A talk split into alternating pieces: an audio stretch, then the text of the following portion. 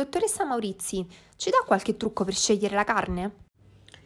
Dunque, la carne è proprio un alimento che è molto delicato dal punto di vista della sicurezza alimentare. Questo perché?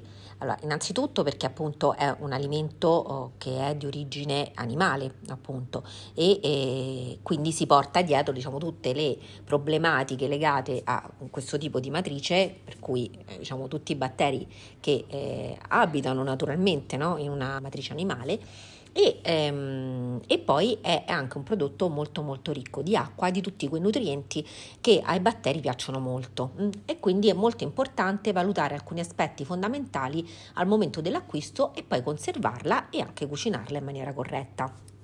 Allora, intanto quando andate appunto sia eh, dal vostro macellaio di fiducia che al banco eh, macelleria del supermercato, sappiate che tutti i tipi di carne devono essere conservati ad una temperatura che è compresa tra 2 gradi e 4 gradi centigradi. Mm?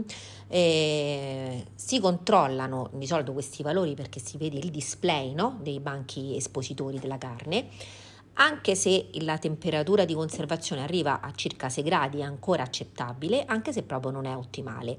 Se vedete che c'è una eh, diciamo temperatura maggiore di 6 gradi centigradi per un po' di tempo, sappiate insomma che ehm, lì potrebbe esserci già un inizio di un, un qualche tipo di problema. Mm? Eh, inoltre, come dicevo prima, ogni tipo di carne, che sia bovino, suino, pollame, ospita alcuni batteri particolari che sono proprio caratteristici dell'animale. Allora, il più conosciuto, ne avrete sentito parlare, è quello della salmonella, eh, che, si to- che, si trova tipicamente sulle carni di pollo, ma ce ne sono anche altri. Ehm, dunque, intanto per evitare il passaggio dei batteri da una tipologia di carne all'altra, è buona regola che i tagli siano ben separati tra loro, quindi quando guardi il banco verifica che anche i vari tipi di carne siano disposti ad una giusta distanza, mm, in modo che non ci siano quelle che si chiamano contaminazioni incrociate. Poi a questo punto abbiamo acquistato la nostra carne e la portiamo uh, a casa, la mettiamo subito in frigorifero. Anche qui facciamo, facciamo attenzione a tenere ben separati i diversi tagli di carne. E um, dove va messa la carne? Il ripiano proprio dedicato dovrebbe essere quello basso sopra i cassetti della frutta, ok? Perché? Perché lì c'è la temperatura più fredda mm, all'interno del frigorifero. Mm? E i tempi di conservazione della carne dipendono chiaramente da che cosa? Sia dalla specie, ok? Sia dal taglio della carne. Perché dal taglio della carne? Per esempio, il macinato e il carpaccio eh, possono durare al massimo 24 ore, un giorno. Questo perché? Perché sia il macinato che il carpaccio, immaginate appunto il macinato, prendiamo un pezzo di carne intera, hm? E quindi che cosa vuol dire? Vuol dire che abbiamo una superficie di esposizione che è eh, diciamo l'area intorno no? della carne, ok? Questa superficie di esposizione noi la andiamo a mettere la carne nel tritacarne e esce fuori appunto la carne macinata. Quindi con una ehm, superficie di esposizione immaginate, cioè quanto di più è cresciuta no? rispetto a prima e quindi tutta la superficie di esposizione è una superficie che appunto essendo esposta all'ambiente esterno può provocare, eh, diciamo, essere in qualche modo una, un punto d'accesso per i batteri. Mm? Quindi più la carne è eh, diciamo così, fatta in piccoli pezzi, come il macinato o anche il carpaccio, e eh, più chiaramente deve essere appunto a una durata inferiore. Mm? Poi il carpaccio addirittura si mangia pure crudo, per cui insomma eh, questo un giorno forse anche potrebbe anche essere un po' più cautelativo, quindi anche un pochino meno. Mm? Quindi lo compriamo e la consumiamo. Mm? Questa dovrebbe essere la uh, uh, diciamo cosa ideale. Il pollo e il tacchino possono durare un paio di giorni, la carne fresca, gli altri tipi, insomma, un, circa tre giorni, ma non di più.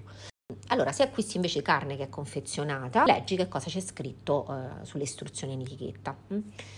A questo punto l'abbiamo tenuta nel, nel frigo, la prendiamo e la cuciniamo. E che cosa dobbiamo controllare? Allora, controlla sempre che al cuore del prodotto ci siano almeno 70, ancora meglio 75 gradi. Poi capisco che magari viene un po' asciutto quell'arrosto, ma insomma, ecco, sopra i 65 molti dei batteri eh, muoiono. E questa temperatura, la cosa importante però, è che deve essere mantenuta per almeno 10 minuti. Mm?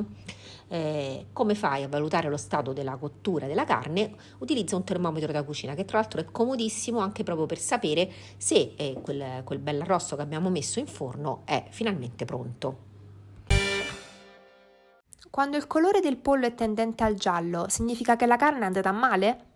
Dunque, sì, questa è una domanda interessante perché effettivamente ehm, ci sono petti di pollo di colori molto diversi al, al, supermercato, anche quando poi magari lo portiamo a casa ci accorgiamo insomma di colori un po' diversi da quelli a cui siamo abituati. Ehm, il colore del petto di pollo, così in generale il colore della carne, viene dal contenuto oh, di pigmenti, cioè da mioglobina e da emoglobina. E ehm, diciamo chiaramente eh, dal tempo trascorso dalla macellazione, dalle condizioni in cui sono state lavorate le carni e come sono state conservate, anche dal tratto muscolare considerato, quindi qual è proprio la parte di carne che stiamo, uh, diciamo così, abbiamo acquistato, e um, anche addirittura dalla direzione di taglio, uh, quindi se viene tagliato in un senso o nell'altro, questo i bravi norcini lo sanno benissimo, dall'infiltrazione di grasso e anche dallo stato di idratazione della carne. Mm? Mm. Poi, ancora di più, pensate che il colore dipende anche dalla specie, dal sesso e dall'età dell'animale, dalla genetica dell'animale e dal tipo anche di alimentazione. Mm. Quindi eh, il colore del petto di pollo è influenzato, mh, è stato appunto verificato, soprattutto dal pH a 24 ore dalla macellazione. Che cos'è il pH? Ve lo ricordo, è diciamo così il grado di acidità ehm, appunto che si ha all'interno in questo caso del, della carne. Eh, quindi se il pH è basso, quindi se diciamo così stiamo in presenza di un ambiente più acido, la carne è più pallida. Tra le altre cose, proprio per verificare se a differenza di colori potessero anche, eh, diciamo così, eh, corrispondere una differenza di valori nutrizionali, abbiamo fatto uno studio nel, nel, nel mio laboratorio e eh, appunto abbiamo visto che dal punto di vista di umidità, quindi il contenuto di acqua, del contenuto di grasso e del contenuto di proteine, abbiamo visto proprio che il petto di pollo giallo, diciamo così, eh, rispetto a quello rosa non presentano alcuna differenza. Come devo regolarmi per crudi e tartar? Sì, come dicevo prima, intanto la carne eh, appunto che va consumata cruda deve essere acquistata e consumata eh, immediatamente o comunque nella stessa giornata. Questo è assolutamente eh, il mio consiglio, massimo 24 ore, proprio massimo. Mm. chiaramente dobbiamo andare da un macellaio di fiducia dove sappiamo che eh, diciamo così, abbiamo una carne che è stata macellata, eh, lavorata e conservata nella maniera giusta e eh, ovviamente eh, crudo potrai mangiare solo carne bovina, mm? quindi non si, utilizz- non si mangiano crude, ma immagino che mai nessuno di voi ci avrà pensato, né le carni di pollo né le carni di suino. Vi ringrazio molto di aver ascoltato anche questa puntata. Noi ci sentiamo martedì prossimo con una puntata dedicata a come acquistare, conservare e cucinare il pesce. A presto, grazie, ciao!